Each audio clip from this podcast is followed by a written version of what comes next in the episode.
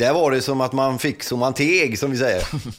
Ja, men det, det var rejält. Jag har ju som sagt var ingen erfarenhet av de här grejerna. Så att, eh, men jag hoppas väl att fortsättningen kan vara lite lugnare. Men jag tycker att vi avslutar på ett väldigt eh, trevligt Ja, men det är jättebra. Och, så, så att, jag, jag menar, det Absolut. fyller ju sin funktion. Ja, men eh, bara hela liksom. samtalet fyllde sin funktion. Jag tyckte det var Ja. fantastiskt. Och jag måste ju ge henne den, eh, den credden också. Att, jag menar, hon, hon har ju tyckt det här och hon har uppenbarligen samlat på sig den här energin för att förmedla det här till mig. Och hon kom hit och förmedlade den. Ja, och det- vi pratade även om andra grejer sen och vi kramades när vi gick. Så det var liksom Ja, inga sådana. Men hur många är det inte som sitter ute vid sina upplysta dataskärmar i små städer och små stadsdelar i större städer och skriver en saker och så trycker de och slänger igen skärmen och skiter i resten. Hon kom hit. Ja, och hon gick inte mitt i. Nej, hon stod kvar och satt kvar en bra bit efteråt sen. Jag tyckte det var all heder. Och, och för egen del då, som, kan, som, som liksom får vara med om det här, så kan jag bara säga att jag tror att det här var, ex, eller jag känner redan nu att det var extremt nyttigt. Jag, jag behövde nog det här. Även om jag tycker att hon har fel i en massa och att jag fortfarande har rätt i en del, så tycker jag nog att jag behövde det här, om jag ska vara helt ärlig. Det var som ett brutalt bastubad som känns vidrigt när man är där, men när man kommer ut luktar man lite godare än innan man gick in. Fattar du vad jag säger?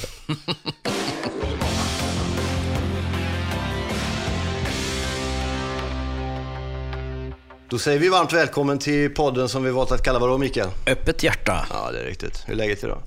Det var jättebra. Känner du dig glad, trygg, orolig, rädd eller? Ja, Jag tycker det är spännande nu. Ja. Väldigt, väldigt Är spännande. du lite spänd kanske? Ska man säga så? Mm, Ja, Lite? Lite så här lagom. Jag tycker det ska bli intressant. Ja, vi sitter på ett hotell på Birger Jarlsgatan som heter, Eh, Drottning Kristina, Birger Jarlsgatan 24. just det, eh, någon form av svitliknande rum som du har införskaffat eh, till podden och dagen till Mm. Ja, ära. ja, Med kristallkrona och lite sånt där. Jajamensan, Känns det bra? Ja, jättebra. Hur tycker du det har gått så här långt? Nu har vi kört några... Jag tycker att det har gått väldigt, väldigt, väldigt bra. ja, Men, du är ju eh, ny på det här ska vi säga. Mm, helt och hållet. Mikael har ju aldrig gjort sånt här förut. Nej. Utan har gjort andra saker. Mm. Eh, Och kommit in och, och hamnat i den här mediala världen. Jag tyckte det var roligt när Regina Lund var här, för då såg du alldeles glad ut. Ja, men absolut. Du Vi har haft med. trevliga samtal och sådär saker, men, men det är vissa saker som liksom inte riktigt är utrett. Ja, du vill reda ut grejer när det gäller Ja, mig, va? jag, jag tror på att eh, eh, Sanna kan vara den som... eh, Som ställer mig mot väggen. ja, Ja, det kan men vara att, vi, att, för vi det. får, att vi får eh, liksom lite Vi svar får, på får saker klarhet i den delen. Då får vi presentera då och säga hej och välkommen till Sanna Lundell. Hej och välkommen! Hej! Välkommen. Eh, Det är bra. Jag är Ja. lite förkyld, men annars är det jättebra. Ja, då är det väl inte bra om du är förkyld? Jo, men jag, jag gör skillnad på kropp och själ. Och själen är toppen och då tycker jag man kan vara lite risig. Ja, Kroppen påverkar inte mig lika starkt. ja. Du ser glad ut. Ja, jag är glad. Ja, det är bra. Det gläder mig. Hur många poäng tog du i religionsvetenskap? Eh, gud, jag vet inte. Jag, jag tror kanske 140 eller sånt där. Det var lite annat poängsystem när jag läste. Ja, vilka år läste du?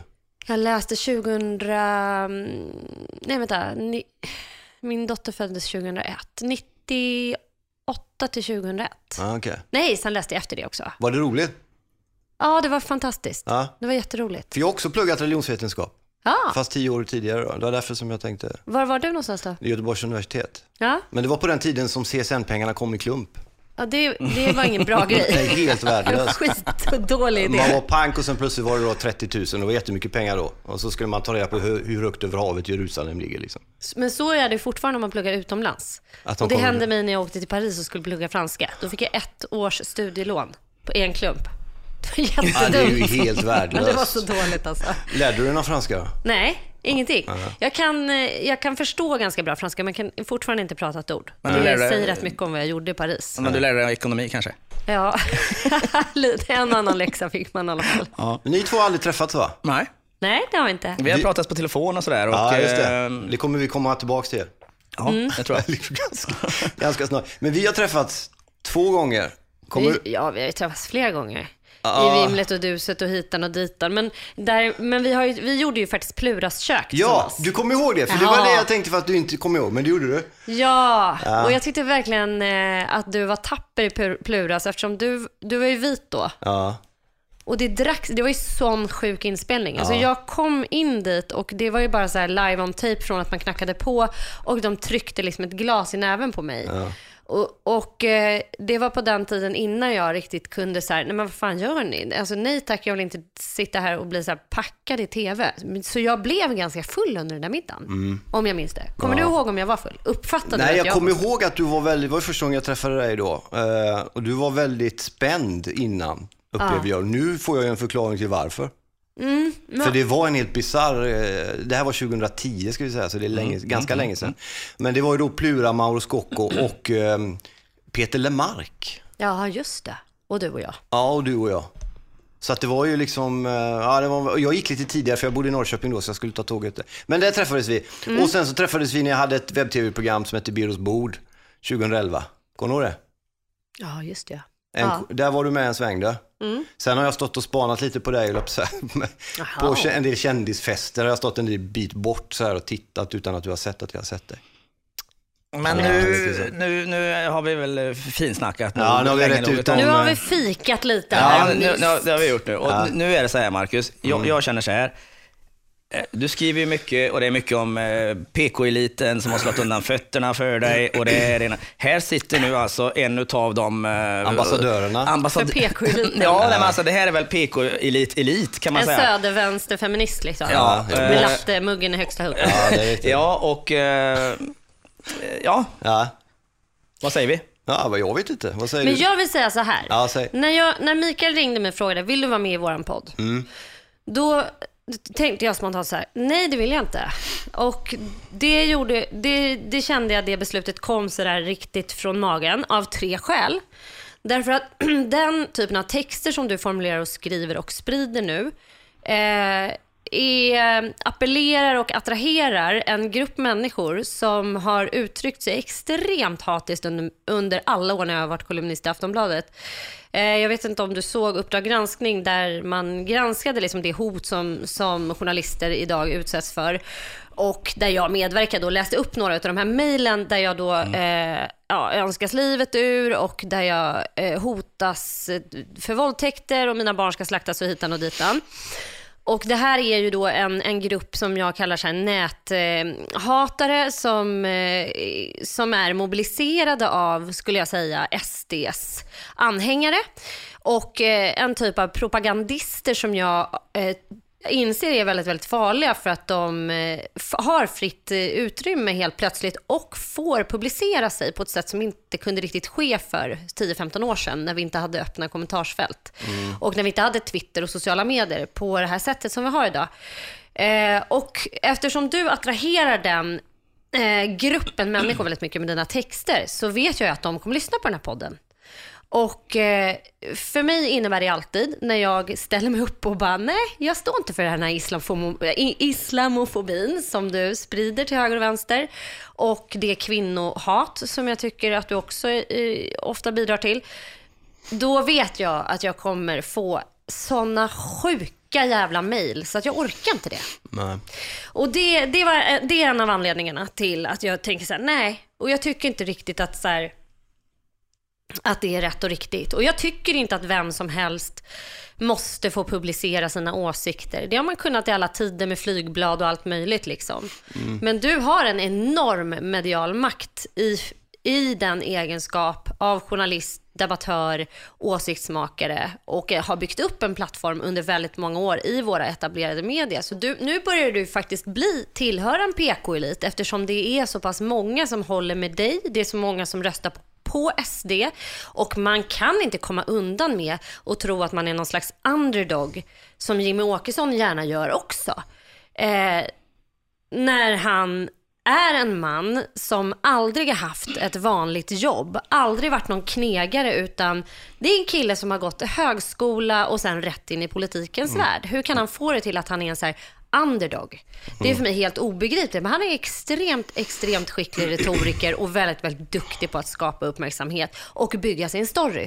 Eh, det är sanningen om honom och det är lite sanningen om dig också. Men, bara, men varför skulle du vara någon slags så här underdog? Du har ju varit publicerad i våra svenska största medier ända sedan du var i 20-årsåldern.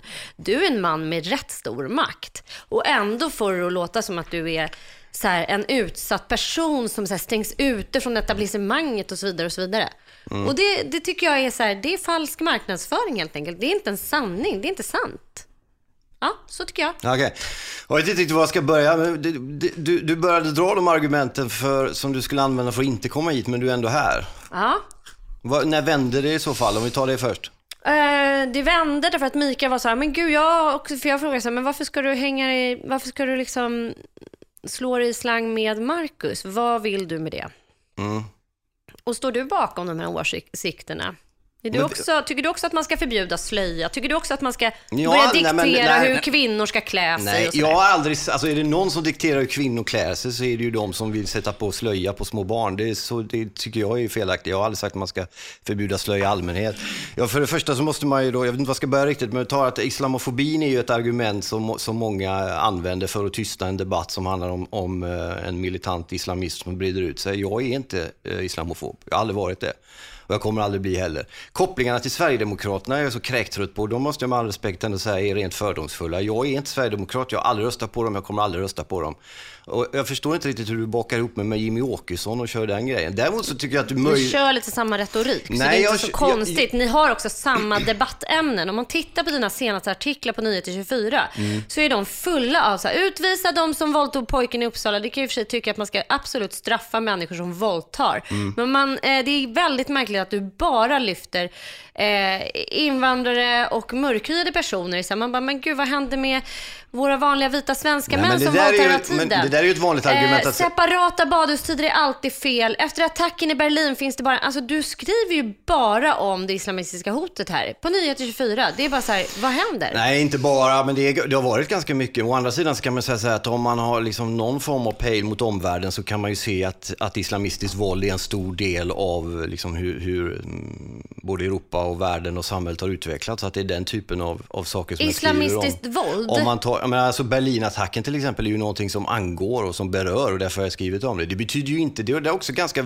vulgärt argument att säga, ja men bara för att du skriver om det och det så skiter du i det och det och det. Då skulle man kunna sam, samma, använda samma argument för dig. Då du skriver om vissa saker, om, om feminism och vissa andra, då kanske du, då skiter du fullständigt i andra delar av samhället och där det liksom är utsatta grupper eller så. Det är ett konstigt sätt Nej, att men när argumentera man, om. när man pekar ut en, en stor eh, en världsreligion. Nej, jag har aldrig pekat ut islam. Jag Islamister, pekar islam. ut, nej, nej men, islamister pekar jag ut. Hur, vad säger du om förbuds, f- förbjud slöja för För- flickor förbudslöj- under 18? Ja. Jag tror att det kan finnas en poäng i det. Då tycker jag vi ska, just- då kan vi ju gå in och förbjuda också så här rent generellt kjol som också är ett könsseparatistiskt plagg för kvinnor under 18. Eller vi kan ju gå in och förbjuda smink. Det är också könsseparatistiskt uttryck. Vad betyder könsseparat? Att man, eh, alltså alla ni som då argumenterar emot det här, att det skulle vara ett förtryck, att man liksom vill påkläda skamliga kvinnor. Alltså det, könsseparatistiskt, att man gör skillnad på pojkar och flickor. Vissa plagg är kvinnligt kodade, vissa plagg är manligt kodade. Ja. Och så ser det ut i alla kulturer och i alla samhällen. Och så har det alltid sett ut. Men vi har valt att göra slöjan till det absoluta uttrycket för förtryck av kvinnan, vilket jag tycker är helt bisarrt. För jag tycker till exempel att det är mycket mer förtryckande att, eh, eh, liksom till exempel silikonbröst tycker jag är extremt mycket större förtryck av en kvinna än en slöja. Jag tycker det Jo, men, är alltså, att sexualisera men silikonbröst, det är- det är ju någonting som då, alltså om man är myndig, då får man väl bestämma själv. Jag säger med 18 år får man väl ha hur mycket slöja man vill, men slöja på små barn tycker jag känns lite... Ser du inga problem med, med islamism i världen, hur det ser ut? Hur, Jo, hur, men jag förstår inte hur man kan koppla det till en slöja. Ja, men det, det har ju sitt ursprung i en religion. Jag säger inte att alla muslimer är islamister, jag säger inte att det är islam som är problemet, men det finns ju en strömning i islam som leder till islamism, som leder till Boko Haram, som leder till IS, Men det som gör det ju leder för fan i kristendomen också. Men det finns ju inga kristna terrorister 2017. Jo, det gör Vart är de någonstans? Vem sitter i... Ja, vem är så- president när- för USA just nu? Ja, men när såg du en kristen med bombbälte eller köra lastbil över småbarn i, kö, i glassköer i Frankrike sist? Ja, Be- Beiring Breivik till exempel. Men han var ju Han är inte en uttal- högerkristen. Nej, han var en högerextrem. Han har ingenting med han är kristen... visst kristen. Nej, han har, han har sagt att han tror på något. Han har ingenting med kristenhet att Hur göra. vet du det? Det säger det är du, en för det är inte samma högerextrem kristen- terrorist. Va? Det är ju en högerextrem terrorist. Men han är de facto Men kristen. är- Men där blandar vi inte Nej, in men men ju... överhuvudtaget.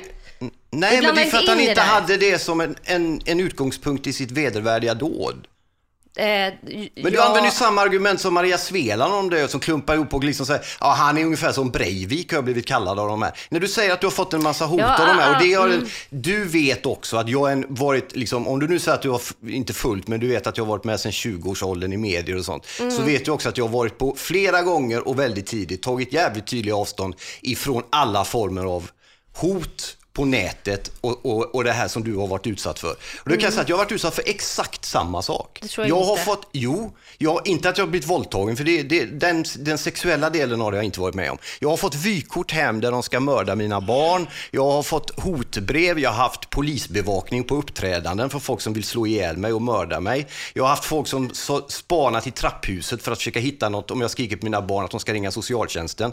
Jag har varit med om precis samma sak från människor på andra sidan. Varför, varför skriver du så mycket om just, eh, just, just den här delen då, som Sanna pratar om? För det gör du ju. Vilken del har det? Ja, men militant islamism och den här saken och så. Eh, Har det någonting att göra med att eh, du vill eh, att, att man får mycket uppmärksamhet, att det blir mycket Nej, klick alltså, och att... eh, nej, hade, nej, så är det inte. Hade jag varit smartare än vad jag är så hade jag naturligtvis låtit bli att skriva det eftersom de här sakerna har kostat mig både anseende, det har kostat mig eh, pengar, anställningar. Eh, och hade jag varit smartare hade jag inte skrivit om det.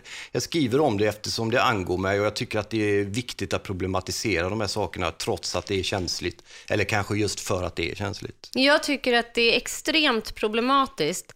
Jag, du frågar mig så här, men vadå, tycker inte du att, jo absolut. Jag tycker att eh, militant islamism, all form av våldsutövning, all form av terrorism är extremt problematiskt. Men jag tycker att vi gör eh, oss själva och världen en enorm otjänst när vi försöker förklara eh, deras motiv med en religiös bakgrund. Men Då det vi har kommer- det, men vi det spelar ingen aldrig, roll aldrig Sanna. Det spelar ingen roll, vad, nej, det spelar ingen roll vad du och jag och några till eh, liksom Vi kommer, inte... aldrig kunna, vi kommer aldrig komma åt den här problematiken Nej, vi kommer inte genom komma att åt om- demonisera Nej, men det islam han- på det här nej, sättet. det handlar inte om, det är precis tvärtom. Jag tror att om du, om du inte går in och säger att det här har, det islamism kommer från islam, så gör man alla muslimer en otjänst. Det är ju inte så att vi, om, det är inte så att det inte sker för att vi inte problematiserar det på rätt sätt. Det har sitt ursprung i en religion. Det kan vi ju inte komma ifrån. Nej, men, Det är ett islamistiskt att- Den, den här. Mm. lastbilschauffören, den, eller den här gubben som satt sig i, lastbils, i lastbilen i Frankrike. Mm. För de försökte i början få det till att det var någon sorts vansinnesdåd och han slog sin fru och han var ett jävla fyllo och vad det nu är för någonting. Det visade sig sen så småningom att han hade haft ett fotbollslag av folk som hade hjälpt honom. Han gjorde det av en religiös övertygelse. Han Mm. tog sikte på barn i en glasskö därför att han trodde att Gud ville att han skulle göra det. Då har det med religion att göra.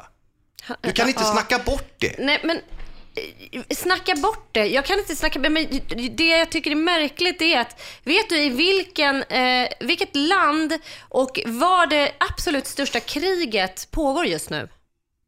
Nej, men Där det dör flest människor dagligen. Vilket land är det? vad säger Kongo. Okej. Hur mycket skriver du om det? Men Ingenting. Mycket, men, vad, nej, men hur mycket skriver du om Nej, det? jag skriver inte om islamism, jag håller Nej, inte på varför- med det här. Nej. Därför att jag tycker det, att det är helt sjukt att man eh, ger så enormt stort fokus. Och du kan ju inte säga så här, men jag är en underdog, jag är den enda som skriver det här. Nej, det är det inte. Nej, men jag var för- Hela Nej, internet det- är fullt Ja, av så här, det är möjligt. islam, Jag skiter islam, fullständigt i vad internet är så fullt av. Jag kan säga så- största hotet, de kommer hit och slaktar, de kommer hit och våldtar, Nej men så och har jag aldrig, jag har aldrig sagt det. Nej. Jag har aldrig skrivit så som du säger nu. Och dessutom är det så att det är inte bara jag som skrev det, men jag var bland de första som skrev om det i kvällspressen och jag fick betala ett pris för det, jag åkte ut därifrån. Och Mm. det tycker väl du då var rätt antagligen eftersom du tycker att jag spelar märkliga krafter i händerna. Men jag kan liksom inte ta ansvar för vilka som läser det jag skriver. Om jag skriver det jag tror på, det är sant och det som jag upplever är sant för att få en debatt, så måste jag kunna göra det. Jag förstår inte varför du är så arg på det. Det är Jo, obegripligt därför att för mig. Jag tycker inte att det du skriver Nej, du är, så, du är sur på mig därför att jag skriver om de här sakerna som Sverigedemokrater uppskattar. Nej, och så därför att det, du det, är- ihop det mig är inte vetenskapligt förankrat. Det är det som gör mig så jävla förbannad. Vad är- vad är inte här, vetenskapligt måste förankrat? Du, kan inte du bara ringa upp någon som har lite koll på de här bitarna och höra dig för? Men jag har pratat här- med muslimer, jag pratar med, med, med, med, både med muslimer och med religionsforskare och jag Ring hör upp till med David dem. Turfjäll och så sätter du och Nej, men- diskuterar med honom. Snälla kan du inte göra det? Ja, men eller så kan ju du ringa Magnus Rantorp då, så kan du prata med honom om vad han tycker. Det, jag är expert på det Magnus, här. Han är inte expert på det Nej, här. exakt. Precis. Det är vad du tycker. Nej, men, han det- är det doktor. på- Jag tycker du ska ringa någon som Jo. har forskat om det här. Jo, men som alltså- har lite större vidd och kunskap om det. Varför tror du att jag är så pass läst då? Är det bara massa nazister och, och liksom, du vet, helt tokiga sverigedemokrater som gillar det jag skriver? Är det det det handlar om? Vill Eh. du avfärda alla de här människorna som uppenbarligen är oroliga eller bryr sig? Just nu är det och väldigt så många som ser är besvikna på sammanhang? Det dig. är de väldigt många som dig. är besvikna också. Du kan ju inte säga så här, bara för att man skriver tossiga grejer. Jag menar, Ann Heberlein är ju en annan person som har varit en så kallad kappvindare. Hon har gått från att vara med i FI till att liksom, eh, alltså det är bara så här, där, hon, där finns en så här smältdegel där folk är väldigt engagerade och där, där det liksom delar folk väldigt mycket. Där finns det uppmärksamhet att få. Ger man sig in i den debatten, då kommer man att bli läst. Därför att det är uppenbarligen en jättestor debatt som pågår i väldigt, Sverige väldigt just nu. hatad också. Du vill ju få det som att du, liksom, du står på den goda sidan, har blivit hatad och, och, och allt det där Nej, så hemska verkligen du har inte. blivit Jag vill inte ens vara i debatten längre. Du kanske har märkt det. Jag är inte kolumnist i Aftonbladet längre. Nej, jag jag orkar men- inte skriva om de grejerna. Jag orkar faktiskt inte med det, därför att jag märker att eh, den propagandistiska delen av eh, våra sociala medier håller faktiskt på att få makt här. Det gör mig riktigt, riktigt Vilken- rädd och besviken. Vad menar du med propagand, Det är propagandistisk bild? skillnad och det tror jag folk har väldigt svårt idag att eh, förstå och göra skillnad. Hitler kom till makten eh, för att han var enormt skicklig på kommunikation och på att sprida sitt budskap och eh, dölja det i eh, eh, det folk trodde var sanningssprungen journalistik. Alltså han var enormt skicklig på att göra propaganda. Okej. Ja. Vad vill du göra Och för det, koppling här jag nu? Det jag vill säga är att det som sker idag i våra sociala medier och på Facebook, det är att folk eh, inte har en aning om var texter som de eh, bara, åh det här känns ju rätt, åh här är någon som har skrivit något som känns bra. De vet inte var de kommer ifrån. Man vet inte vem som har skrivit dem och man vet inte ve- vad som är vetenskapligt förankrat, vem som verkligen har och sitter på riktig kunskap. Eh, vi har ingen förmåga att urskilja eller jag säger inte att alla inte har det, men vi är, vi är inte riktigt tillräckligt fostrade i källkritik och vi har inte tid heller att sätta oss in i och tänka vem har skrivit den här texten? Ligger det egentligen sanning bakom det här?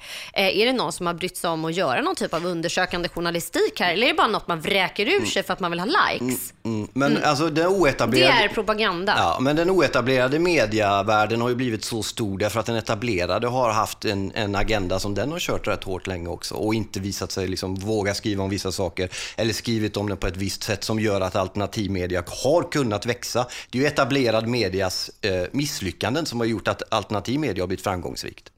Ser du inte det, du som är en del av den mer etablerade, riktiga då, till skillnad från oss packet som håller till på Facebook bara? Nej, jag, liksom- jag vet inte, jag gör inte den åtskillnaden. Jo, men det alltså, gör du. Nej, vet du vad? Som skiljer den etablerade medien Mm. från den här mindre då etablerade som du säger. Mm. Det är att den etablerade medien har att förhålla sig till de pressetiska reglerna, till att vara ansvarig utgivare. Alltså vi har jobbat i många, det är alltså en den, att vara journalist är ett enormt stort ansvar. Då är du den så kallade tredje statsmakten. Du ska liksom inte ha några politiska Mm. Men hur tycker åsikter du de har skött sig genom åren, den tredje statsmakten då? Jag tycker att de har, alltså herregud, jag förstår inte vad de har att klaga på. Alltså de lyfter fram både, båda sidor ganska bra tycker jag. Okej. Och eh, jag tror att den oetablerade medien Mm. blir så stor därför att de är riktigt, riktigt duktiga på sin retorik, på att fånga in människor och på att så att säga var, göra det som kallas för klickmonster. Eh, att man skriver saker som är jävligt kontroversiella som gör att folk bara, oj, gud, vad ska jag in Men här? jag måste så blir det debatt. Och så åsiktsjournalistik. Nyheter 24 som du, du bloggar för. De kontaktade mig och frågade så här, mm, skulle du vilja bli en av våra stjärnkrönikörer? Vi ska gå över till någonting som vi kallar för åsiktsbaserad journalistik. Och då sa jag nej tack, för att journalistik ska inte vara åsiktsbaserad. Då är den inte journalistik Jag vill längre. säga att det är bara- Är man kolumnist, absolut, men då har man helt... Men jag, är inte journalist heller. Nej. Och jag har aldrig sagt att jag är journalist. Det är viktigt och du hittar inte en mening någonstans i något arkiv någon Du gång. har ju, jag du har jobbat på. TV, alltså det är lite oklart eftersom du har jobbat på fyran och, och varit eh, i, eh, vad var du där? Fakta, eh, vad heter den? Jag var och jobbade som sidekick till Lennart Ekdal på Ja. Och sen jobbade jag med italiensk fotboll. Mm. Men om du hade fått bestämma då skulle jag ju vara helt jävla arbetslös, sitta på någon bänk vid Zinken och skriva för ingenstans. Men jag Eftersom tror- jag har fel åsikter. Är det så? Jag Eftersom tror- du Eh, tycker att jag har fel. Du tillskriver mig en massa åsikter som jag inte har, vill jag bara säga Men vad också. har jag sagt? Vad har Nej, men du får jag har sagt att du är islamofobisk Ja, men det det är jag ju inte. du är. Ja, men det tycker du ty- Vem är det som definierar det, Marcus Birro?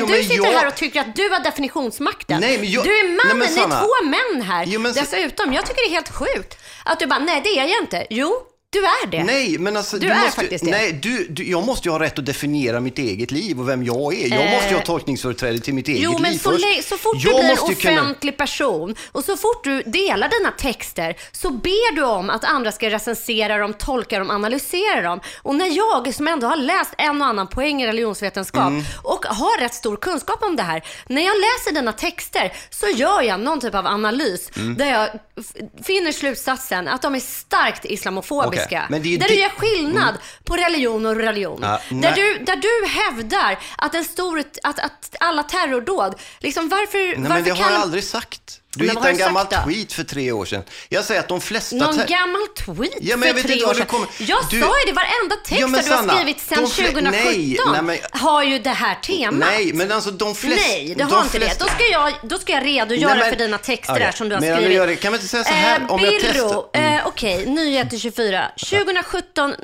01 05. Ja. Är du god får du hata hur mycket du vill. Ja. Mm, då ska du ge dig på eliten som du kallar den för, fast du själv tillhör den. Ja. Men det är vad Eh, du, tycker... vi, visade eliten hur tappad den är. 2017 gör vi uppror. Utvisa de som våldtog pojken i Uppsala. Kristna förföljs och mördas. Ja, men det Men här är ju alltså, fakta. Separata du, men, nej, nej, vänta, vi kör- Mm, nej, kör men klart. Efter attacken i Berlin finns det bara en slutsats. Kriget är här och nu. Alltså, nej du har inte alls bidragit Men vänta till... lite. Det här är inte du alls älskar det. fakta. Vi kan bara, vi, vi får börja här med den här. Jag måste ju få andas i min egen podd. Det, grej, grejen är ju så här, alltså när det gäller eh, du ska, om kristna så är det ju så. Där kan ju du då kolla upp med din, din eh, fäbless för fakta att kristna Mm. är den religiösa grupp som är mest förföljd i världen. Det här är fakta, det kan du kolla upp vad som helst, så är det. Du kan kolla Open Doors, du kan kolla Amnesty, du kan kolla vad som helst. Det är fakta. Ska man inte skriva om det då? Alltså jag blir Om, ombedd om, av... du, om du går in på kriget i Kongo igen, Ja, så men jag tycker kan jag att du inte ska skriva titta om hur många... kriget i Nej, Kongo. för varför kan du inte det? Varför engagerar inte det Nej, men dig? vad fan gör det är kristna Du jag- som dödar människor där. Ja, I men- Mm. Liberia också. Det är kristna grupper som Men dödar våldtar och slaktar människor dagarna i ända här, att där. den religiösa grupp som är mest förföljd i världen är kristna. Så det här är fakta. Ge mig fakta på det då. Ja, du, kan har ju kolla- en dator där, så Nej, googla du kan, fram det nej, men och du ge kan mig. kolla, du kan Vilken kolla det är själv. Jag har är inte internet på den. Googla mest- själv, Open den Doors. mest, eh, Den religiösa grupp som är mest förföljd är kristna. Mm, det beror på hur man definierar nej, förföljd. Det är 200 miljoner människor enligt Open Doors som är förföljda Mm, som det är är också kristna. den absolut de är största kristna. religionen i hela världen. Ja, Vilket så- gör att kristna också förföljer kristna. Och det ska du inte glömma heller. Därför att kristna grupper är riktigt, riktigt duktiga på att förfölja varandra. Och kristna Men- har varit riktigt duktiga på att förfölja andra religioner. Genom Ja, världshistorien absolut, så har men vi jag pratar sett om, tydliga jag exempel på pratar det. inte om genom, jag pratar om nu. Vi har förtryckt, vad sa du? Du Jag pratar, pratar om om nu? Ja, men då ja. har du inte, du, du, jag tycker du ska nämna i din fakta där Mm. att det är kristna som är mest förföljda, men det är också kristna som mest förföljer. Kristna Nej, som förföljer kristna. Marcus Ja, det är delvis, men det är inte- Nej, men så är det delvis, inte. Men jag kan visa det för dig då. Ja, Om. Mm. du är intresserad så är det väldigt stora kristna grupper i till exempel Kongo som förföljer andra kristna grupper. Och som du vet är Kongo ett av världens, Afrikan, Afrikas största länder. Mm. Hur många människor bor det där? Ja, 20 miljoner kanske? Nej, fler. Ja, okej. 150 miljoner ska jag Ja, säga. men det kan vi kolla. Det kan vi också kolla upp. Vi kan faktagranska det. Men det är alltså kristna människor som förföljer andra kristna.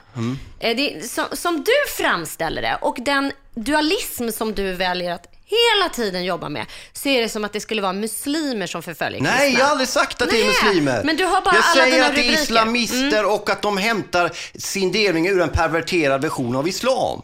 Mm. Och det är ju sant. Ja, absolut. Eh, Jag kan ta ett konkret exempel till dig. Det var när, innan jag fick sparken från Expressen så skrev jag en krönika om detta, om att det var kristna som var mest förföljda. Och sen hade jag en mening i mitten som löd, i Mellanöstern är det militanta muslimer som mördar och fördriver kristna. Mm. Och då ringer en av mina hundra chefer på Expressen på kvällen och säger, den här krönikan kan vi inte trycka. Och jag frågar varför? Är det något som inte är sant i den? Och då säger han, nej den är helt sann, men vi kan inte trycka den. Då borde några klockor ha ringt för mig. Men det gjorde det inte. Och grejen är ju så här det är inte så att det inte händer för att sådana som du och jag inte skriver om det. Det händer ändå. Det är militanta muslimer som mördar och fördriver kristna i Mellanöstern. Men Expressen ville inte att jag skulle skriva det, trots att jag på en direkt fråga fick reda på av dem det att det är sant. Ja, men, Ska man inte men, skriva men Marcus det då? Birro, vet du vad? Som ansvarig utgivare så har man också det stora ansvaret att göra, om vi skulle skriva om, om vi skulle försöka skildra världen i en papperstidning, hur många sidor har Expressen? Inte så många. Så det står ju inte en endaste liten notis om kriget i Kongo, trots att människor dör, slaktas och våldtas där av kristna människor dagarna i ända. Tyst nu.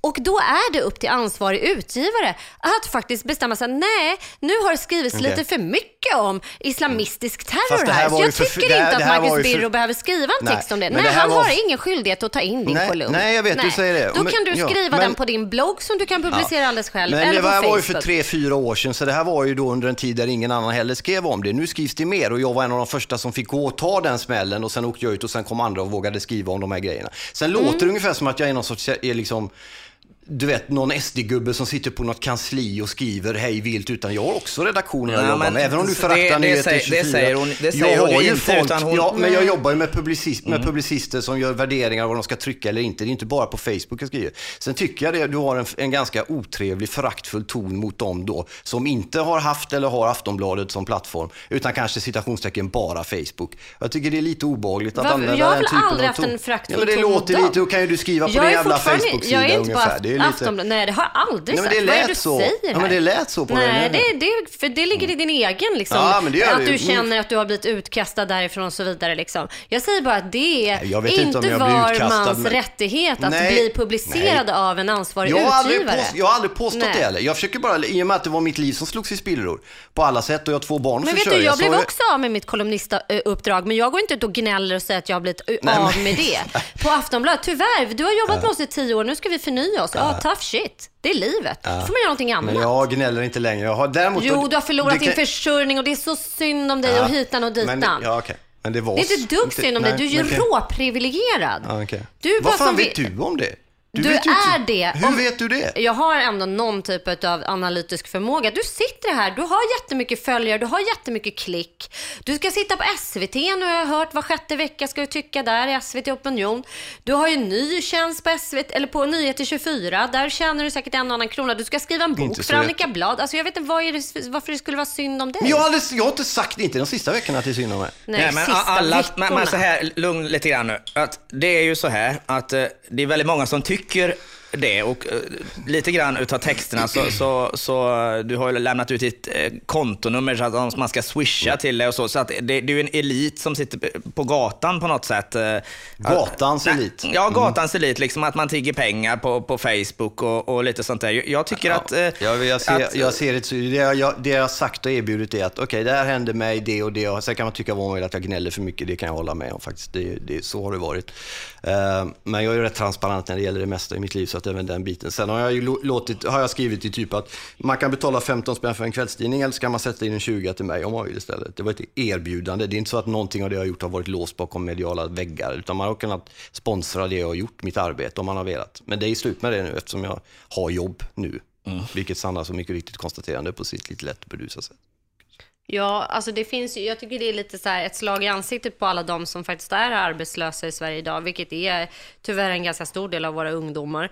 Att så här, gud stackars mig, du är en så etablerad författare, krönikör, du är publicerad av så här fin eh, och har varit inbjuden i finrummen i alla år och ändå så bara, gud stackars mig här liksom. För att, och du får det lite grann att låta som du har byggt en berättelse om att så här, jag började säga sanningen och då blev jag utkastad. Men det är ju sant. Bara, Nej, Det det, är inte sant. alls sant. Det där är din sanning. Jag håller inte med dig för fem Så, men det är en grej som jag får- reagera lite på det här, liksom att ja, men det är synd om och, och det, Men det där är ju, och det kanske du känner någonting till om ändå.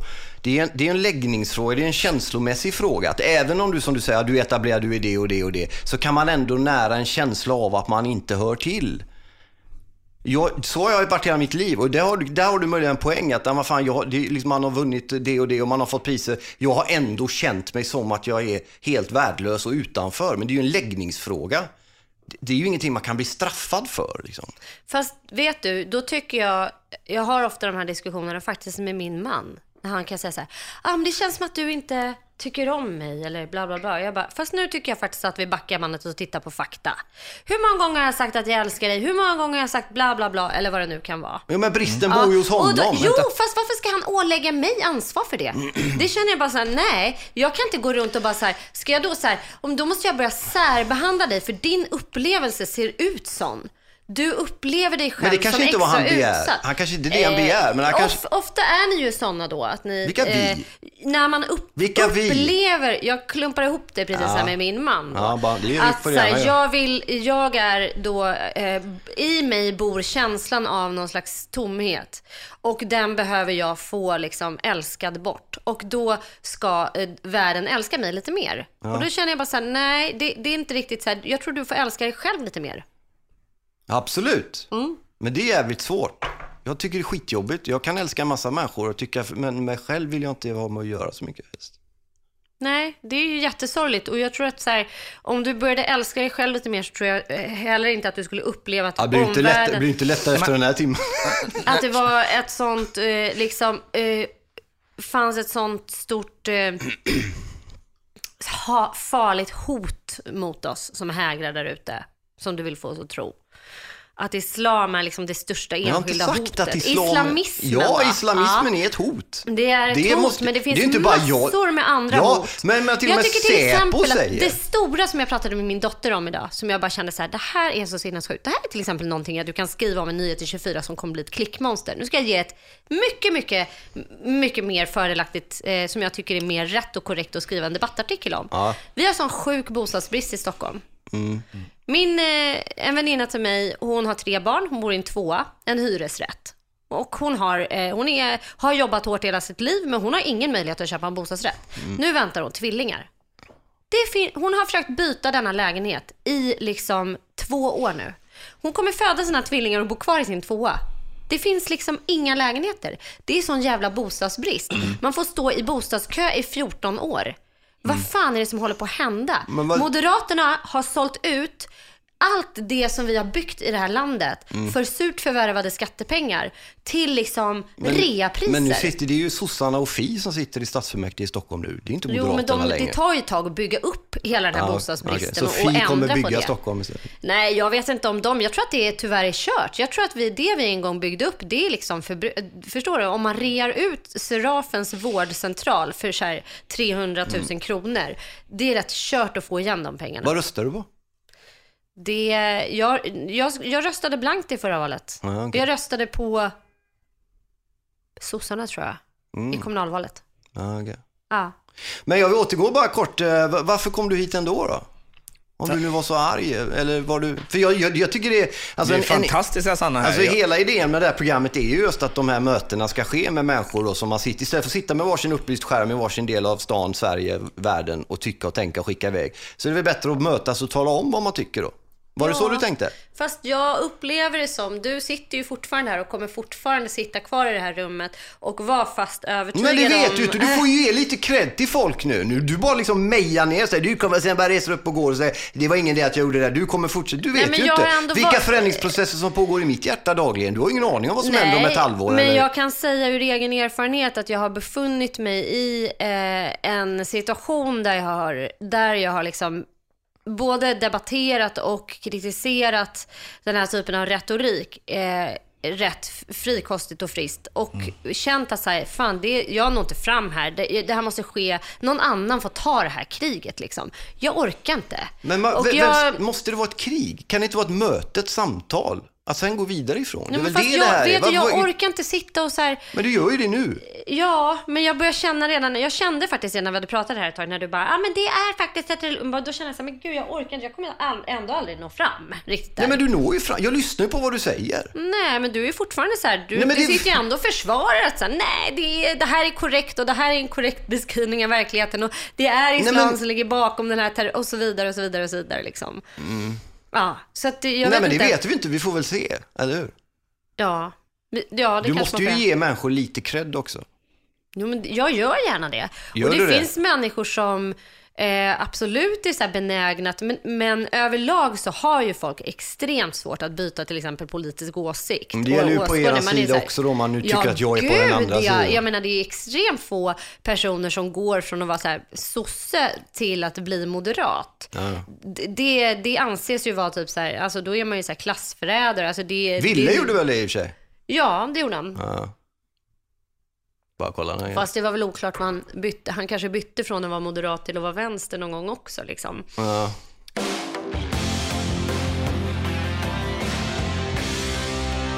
Hinner vi snacka något om beroende också eller? eller om- Ja, hinner men det? vi rullar på. En liten stund? Åh, ja då. Ja.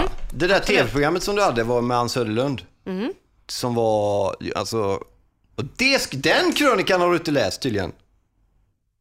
Nej. Nej, exakt. Jo, den har jag visst och den står Jag- ju till och med tryckt på baksidan av vår bok. Ja, att du, ser- gillade den, har vi jag, jag, jag gillar, den. Jag tyckte den var fullständigt fantastisk. Alltså, den har ju säkert slagit upp, du vet, fler dörrar ner till källaren än vad, ja, den, den, den öppnade upp alltså, för så många människor att våga samtala om de här grejerna, eller hur?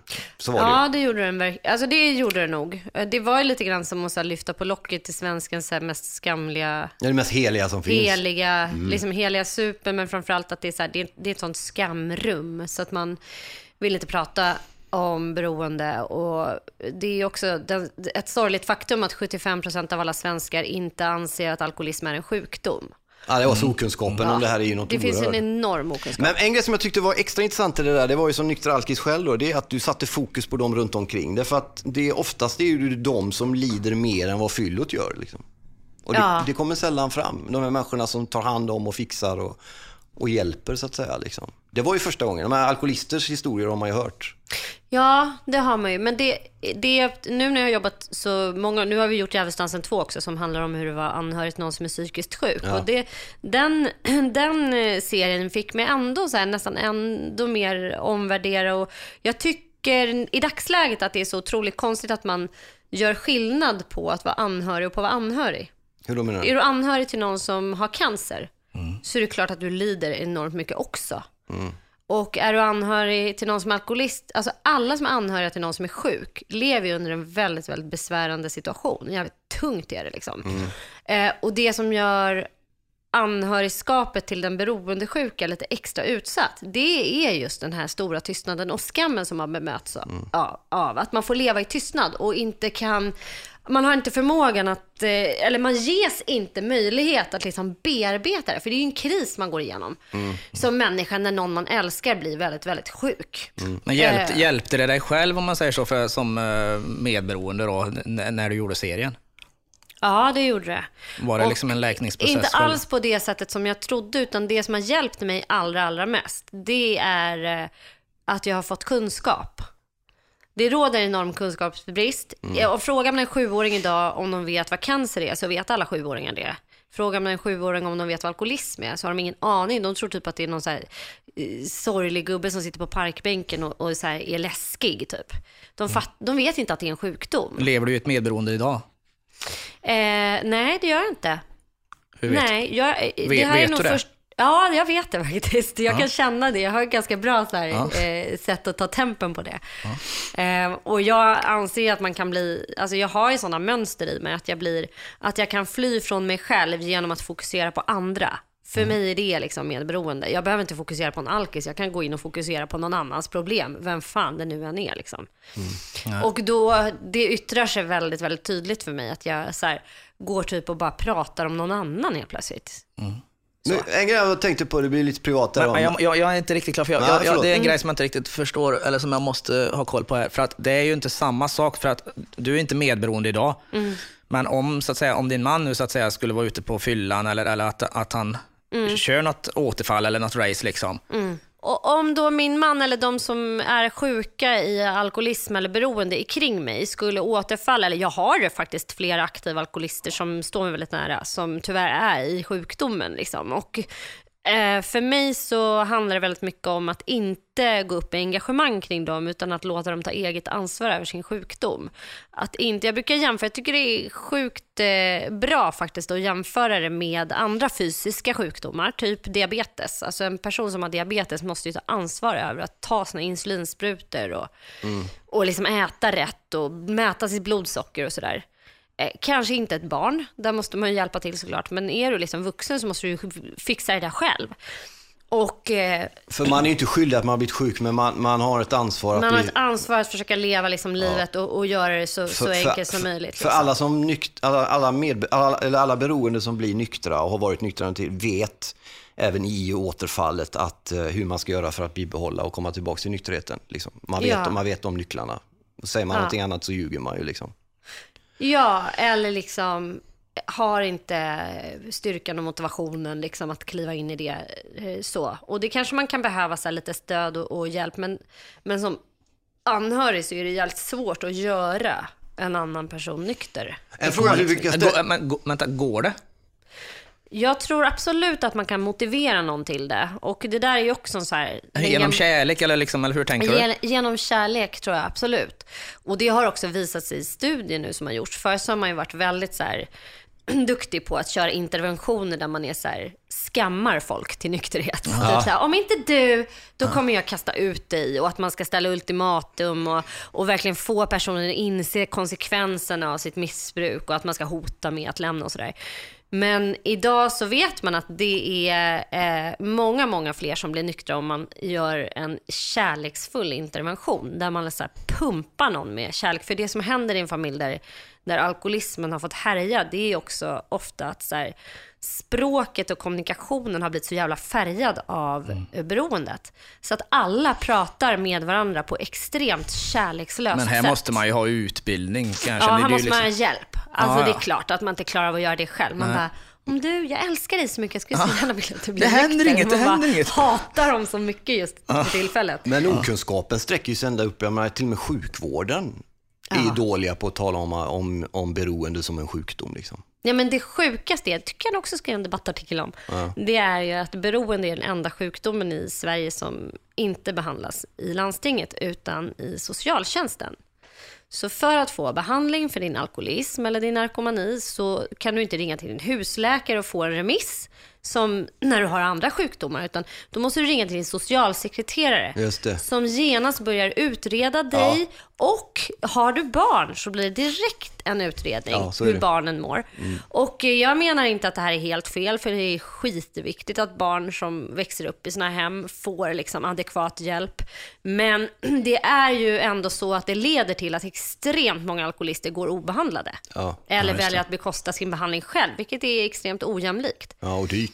Dyrt ja, som Jag fasen. vill bara, vi brukar fråga alla som är här, eh, det är ju kända människor om man säger, liksom offentliga personer och sådär, om hur de ser på offentligheten. Du är ju liksom uppväxt i ett offentligt hem om man säger, med din pappa och sen så har du haft relationer med, alltså kärleksrelationer med kända och väldigt kända män och så. Och sen har du då inte vid sidan av det, det, det här kan vara vid sidan av det andra, men alltså själv blivit en väldigt offentlig person i din profession, i ditt yrke som du, som du har skött så bra så att du har blivit offentlig i dig själv.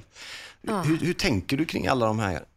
Jag hörde nästan en liten suck där. Du, hela, hela ja. ditt liv har du liksom varit på olika sätt offentligt. Ja. dotter till, flickvän till, fru till och sen själv också då naturligtvis mest.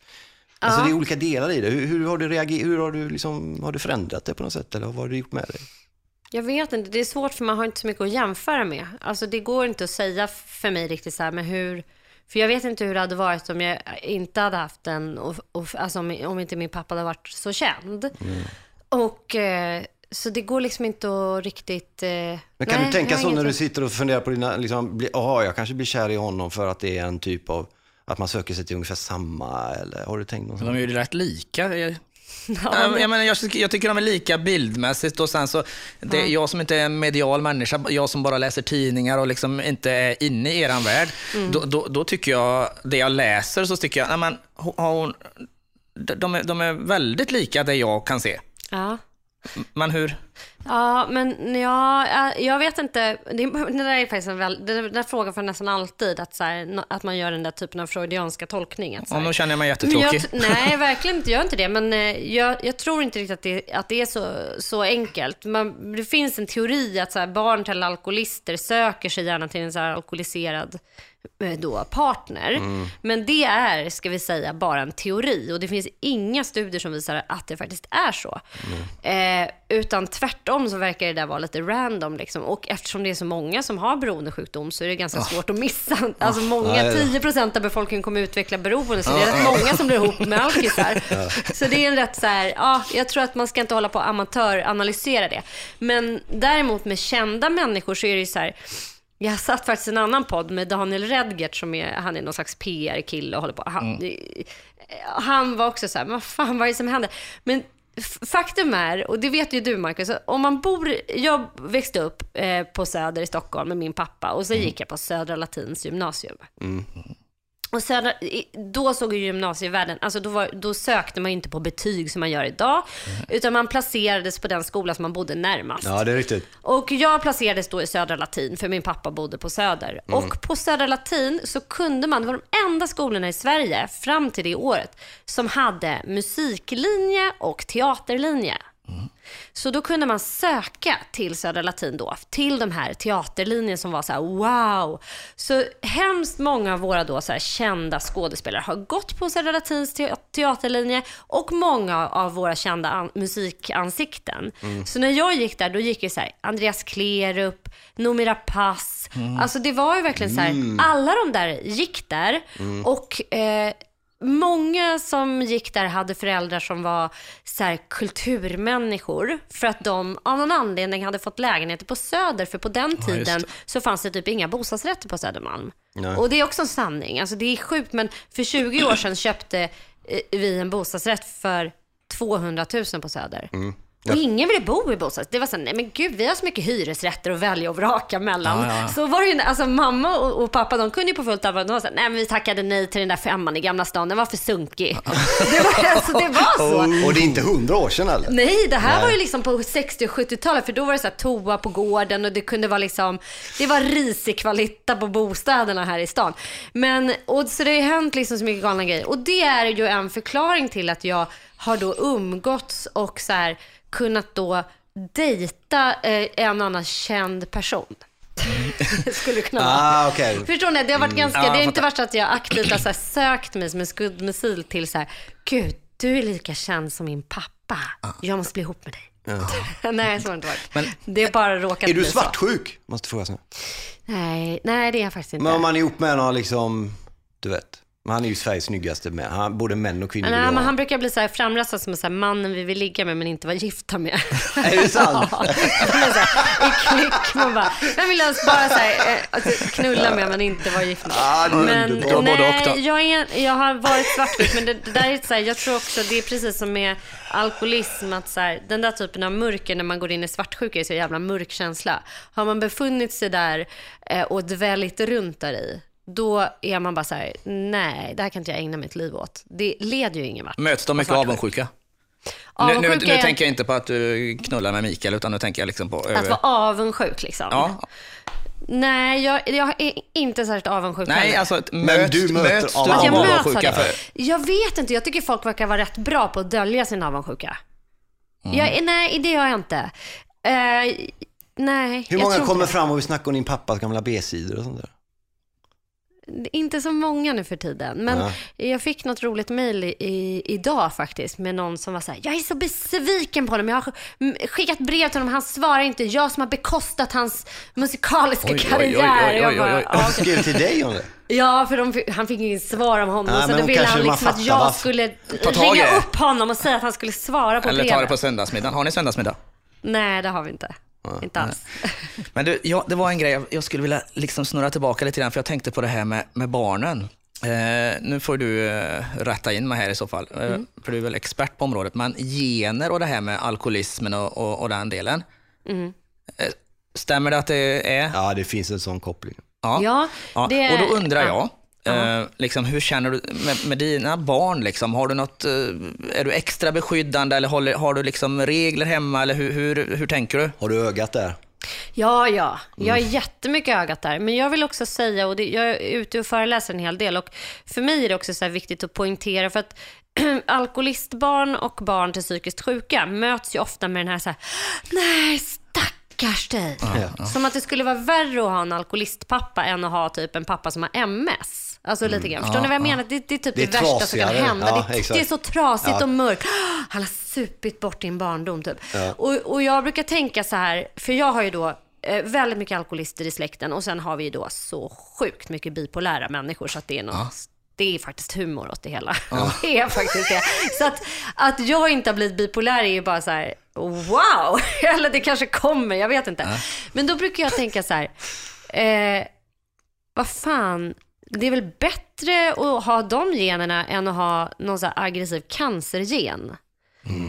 Alltså det, Det kanske är lite som man, Det går att göra någonting åt. Det finns liksom 40, så här, 55% av alla som utvecklar beroende eh, kommer att tillfriskna och leva helt fullgoda liv. Det är liksom ingenting att bli så rädd för. Är du beroende själv eller är du, är du, alkoholist själv? Nej, det är jag inte. In, inte vad jag vet. Jag kanske, men jag tänker att så här, det, det är mycket möjligt att jag har beroende, alltså den genuppsättningen som tros ligga bakom Ja, det kan ju beroende. vara gjort på ett par, par veckor liksom. Ja, fast jag har nog ändå haft så här hög konsumtion under, under några perioder i mitt liv. Eh, när jag har varit så här hög kon- konsument. Bland annat när jag bodde där i Paris och fick väldigt mycket studielån på en och samma gång.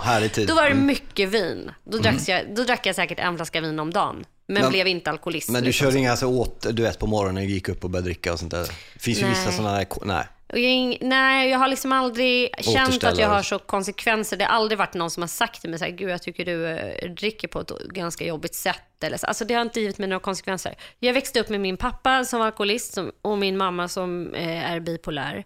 Och eh, min pappa blev nykter när jag var 11 år. Och sen har jag ju fått ha honom i liksom 25 år helt nykter. Och kände väl lite grann så här, jaha, nu, han visade mig på något sätt att det gick att göra någonting åt och att det inte var så himla farligt. Och sen levde jag ju bara livets glada dagar under hela mina tonår och kände lite grann så här, fan jag ska inte begränsas av att de har haft massa problem. Jag tänker dricka på och leva livet eh, precis som vem fan som helst typ. Ja, du fick ju Så. se att det gick att lösa ändå liksom, Ja, ifall det och skulle jag åka tänkte dit. aldrig, det slog mig aldrig att jag skulle kunna liksom vara själv ha den genetiken eller utveckla sjukdomen och sådär. Men eh, idag tänker jag ju annorlunda och, och, och, och bara tänker så här, shit, otur att jag... Man vet idag till exempel att det är preventivt. Ju, ju längre man kan skjuta fram alkoholdebuten, om man har den här genetiken, desto större skydd ger man sig själv. Liksom. Så om, om min unge då, som kanske har den här genetiken, om något av mina barn skulle ha det, ju längre tid de väntar med alkohol eller droger, eh, desto större skydd. För det är inte all, även om man har genetiken så behöver man inte utveckla alkoholism. Det är liksom också lite ett lotteri.